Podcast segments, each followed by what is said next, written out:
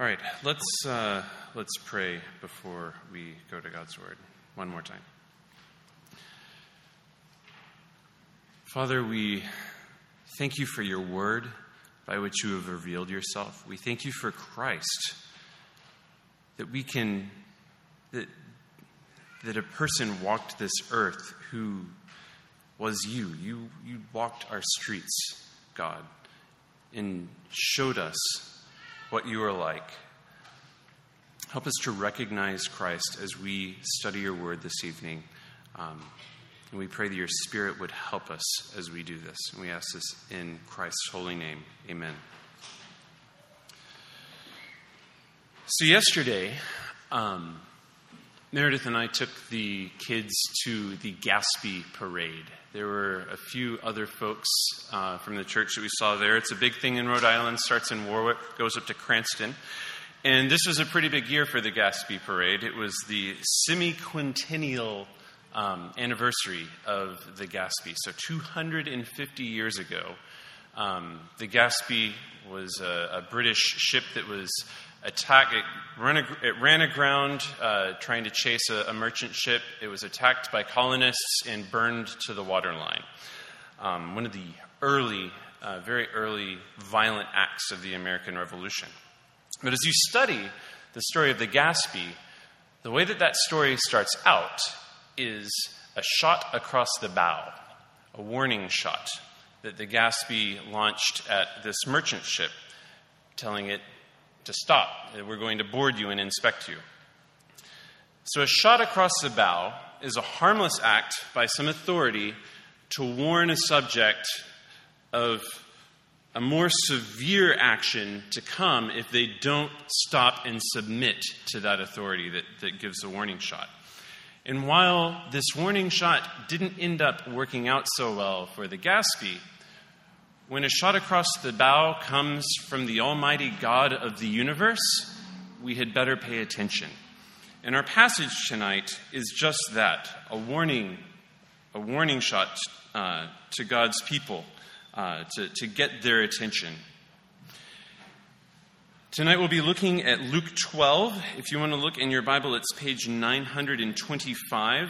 Um, and we'll be looking at the end of that chapter. Just to give a little bit of context, uh, this is part of a large sermon that uh, Christ gives. This is after the Transfiguration, um, while he's traveling around before he ends up in Jerusalem. Uh, he's just spent dinner with uh, a group of religious leaders and has said some things that have offended them. And uh, now there's a very large crowd outside uh, where, where Jesus is preaching. In the midst of and in the midst of that crowd, we can infer these religious leaders are there listening and uh, trying to find something that they can use to, to trap Jesus and catch him. And uh, that's where we pick up this, this large crowd of thousands he's speaking to. But at the beginning of our passage, at verse 49, where we'll be starting, Jesus is specifically addressing the disciples. Um, and so we'll start at verse 49 here in Luke 12. I came to bring fire on the earth, and how I wish it were already set ablaze. But I have a baptism to undergo, and how it consumes me until it is finished. Do you think that I came here to bring peace on the earth? No, I tell you, but rather division. From now on, five in one household will be divided three against two, and two against three. They will, uh, they will be divided father against son, son against father, mother against daughter, and daughter against mother, mother in law against her daughter in law, and daughter in law against mother in law. He also said to the crowds, When you see a cloud rising in the west, right away you say, A storm is coming, and so it does. And when the south wind is blowing, you say, It's going to be hot, and it is. And then the verse we'll focus in on tonight specifically Hypocrites, you know how to interpret the appearance of the earth and the sky. But why don't you know how to interpret this present time? Why don't you judge for yourselves what is right? As you are going with your adversary to the ruler, make an effort to settle with him on the way. Then he won't drag you before the judge, the judge hand you over to the bailiff, and the bailiff throw you into prison. I tell you, you will never get out of there until you have paid the last cent. The main point of this passage tonight, and specifically the, the verse that we're looking at, is to acknowledge Christ as the Messiah. It is acknowledge Christ as the Messiah. And we'll study that, that main point in, in two, or that, that main idea in two points. First is to be careful what you put your faith in. Be careful what you put your faith in. And second is salvation starts with acknowledging Christ. So, the first point be careful what you put your faith in. The two verses preceding this verse that we're looking at, uh, 54 and 55, Jesus uh, uses some examples of predicting the weather. So he's not talking about specifically the weather. It's one aspect of this, but there's, there's a broader point here, and, and that's that, that uh, there are things that, that these people recognize and, and, that they're sort of putting, putting their you know, hope and, and that they have settled that, that gives them security but blinds them to, to the truth of who he is. And so it, it raises a question for us um, as people now. What are things that we may wrongly put our faith in in this world? And one of the things that goes along with what Jesus put out, puts out here is this idea of consistency of how the world operates, day in and day out, and day in and day out. Kevin talked about this a little bit uh, this, this morning as well, but you know, we, we have the sun rises, the sun sets every day, and we just sort of implicitly can assume one, that this is how it's always been. It's easy to forget about significant events in the past when we sort of have this focus of the, the daily cadence that we experience. And it's been a long time 2,000 years since Christ's crucifixion and resurrection. That's a long time ago, eight times longer ago than the Gaspee sunk out in the bay. But two millennia can pass from now, and it doesn't change the truth of the Gaspee affair compared to where we know it today. And just in the same way, the fact that two millennia has passed doesn't change the truth about the historical fact of the, of the crucifixion and the resurrection. And there's good reasons. I don't want to make this a sermon about apologetics, but there's good reasons to believe in the historicity of the crucifixion and resurrection beyond just what we see in the Bible. Uh, our brother Chet Bettis has a lot of good resources on this. Uh, there's going to be great books in the back on apologetics. Uh, when you really critically study that, those are historical facts. And just because it was a long time ago doesn't mean that those facts are less relevant to our lives today. There is nothing in history, no event in history that is more important to each of us than the fact that Jesus was crucified on the cross and then walked out of his tomb. And just as we can sort of take for granted things of the distant past, the fact that days keep coming and going can make us take the future for granted as well. There's a major theme here throughout this sermon in chapter 12 of um, being prepared for the day of judgment rather than being preoccupied with the world right around us now. Um, and you look back, uh, well, one of two things we can say for certain that one of two things are going to happen. The first is that Christ is going to return in judgment. And when we look back at verse 40, Christ talks about the Son of Man coming uh, at an hour that you do not expect. So we shouldn't just take for granted that that's not going to happen. And at the same time, verse 49 in our passage that we read alludes to the fact that when he comes back, he's coming back in judgment with fire. And if the Lord tarries, as he has graciously for millennia, then we'll die. A lot of you are at a funeral today. Um, our, next, our next hour is not guaranteed, and we don't like to think about our own death but it's coming. And you know, having until fairly recently been a young person myself, I know from experience that um, it's easy to just kind of live functionally assuming I've got more time. I don't have to worry about that because I've got more days.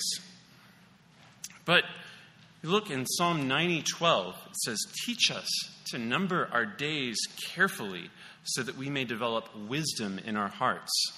God tells us that living mindful of the fact that we're going to die helps us to live with wisdom. So, either way, whether Christ returns or we die, we are on our way to the judge and we don't know when. This is another reason tonight when we take the Lord's Supper, we do this weekly so that we keep a short account with the Lord, not assuming that we can just deal with our sin at some point in the future. We need to take care of that now. Another way that we can sort of um, place our faith wrongly and, and functionally act denying uh, who Christ is is based on our better understanding, our, our, good understanding of the world around us. And, and, I think a lot of the way that, that this manifests itself in, in the current day and age is through technology, uh, technological advance and social progress.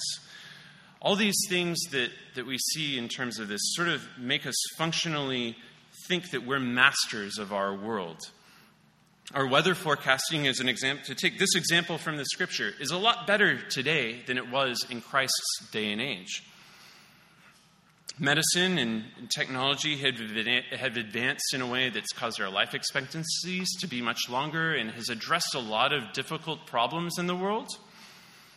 And all of these advancements can foster a sense of being in control. But the fact is, that none of them are able to truly redeem the world. We can't do away with death. We can't do away with sin. And ultimately, a lot of the inventions and advancements that we make bring their own sets of problems with them. And specifically, brother and sister, for us as Christians, what are ways that we can wrongly place our faith? One of the ways that I think uh, we do this is in having knowledge of the Bible that's detached from faithful living. So you look at this uh, verse 54, he says, uh, When you see a cloud rising in the west, right away you say a storm is coming, and so it does. A lot of the scribes sitting in that audience that were listening to Jesus speak would have immediately recognized that as a reference to Elijah's servant seeing the cloud in the west coming right after Elijah had defeated the prophets of Baal at Mount Carmel. They would have caught that reference. But the fact of the matter is, the scribes didn't recognize Jesus. That fact that they knew their Bible, they knew the prophets in, in the, the text of the prophets, didn't help them to recognize Christ standing right before them, preaching to them. So God's word is necessary for salvation. But just knowing it alone isn't sufficient. And absent a saving faith, it can lead to pride and blindness. Another way that as Christians I think we can create false objects of faith for ourselves is based on our positions on secondary doctrines or some sort of non gospel distinctive matter. Um, so, if you have faith in Christ, if you're following Christ, that faith produces obedience, which leads us to live differently in the world. Those distinctives, if you have faith in Christ, are going to be there. But they are the product of faith. They can never become the object or basis for our faith. So we should never say, I'm a Christian because I do this. I'm a Christian or I'm better than them because I don't do that. Um, these are not the basis for our faith, but the product of it.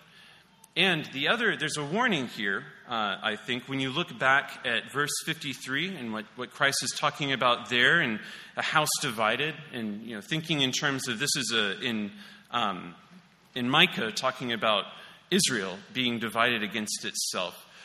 Anytime that we make our faith community, our church, about something other than Christ and the gospel, we are setting it up to be divided. We're we're preparing it to be divided. The center of our salvation is Jesus. And so that brings us to our second brief point tonight. Salvation starts with acknowledging Christ. Why don't you know how to interpret this present time? So, interpreting the present time means acknowledging that Jesus is the Messiah. This crowd that Jesus is speaking to has God incarnate talking to them, and many of them can't see it. Time and again in Luke, you see people who encounter Jesus Christ in either they encounter him in faith and in recognition of who he is as the Messiah, or they reject him. And those who reject him are hypocrites because they have all the information that they need to rightly understand who Jesus is, but they refuse, still demanding signs from heaven. And we read in uh, the Matthew account of this verse, specifically, the, the Pharisees and Sadducees are demanding a sign. Christ points out earlier in this, uh, in the previous, in, in, the chapter preceding this, that um, without signs, the people of Nineveh, who we were talking about tonight uh, or earlier this morning and have been studying in Nahum, um, when Jonah came to them, without the need of miraculous signs from heaven, they heard Jonah's message and they accepted it and repented, at least for a time. And Jesus is the greater Jonah. He says, Look, something greater than Jonah is here in Luke 11:32. Jonah got angry at God for not bringing fire down on Nineveh. We see in 12:49 through 50 here in our passage that Jesus is bringing fire. His purpose and his ultimate purpose in the second coming is to bring fire down on the earth. But in mercy and in grace, first, he takes the baptism of God's wrath on himself. So, because we are in sin, because of our sin, we have made ourselves into God's adversary, every single one of us. And we are all on our way to the judge, as we read in verses 57 through 59. So we need to judge rightly that Jesus is the Messiah. We need to turn to him in faith and follow him. And he will settle with us on the basis of his baptism in God's wrath on the cross and his triumph over death in the resurrection. He has paid what we owe. And so on the day of God's judgment, rather than being handed over to the bailiff and thrown into prison, praise God, we will stand as co heirs with Christ. Pray with me, please.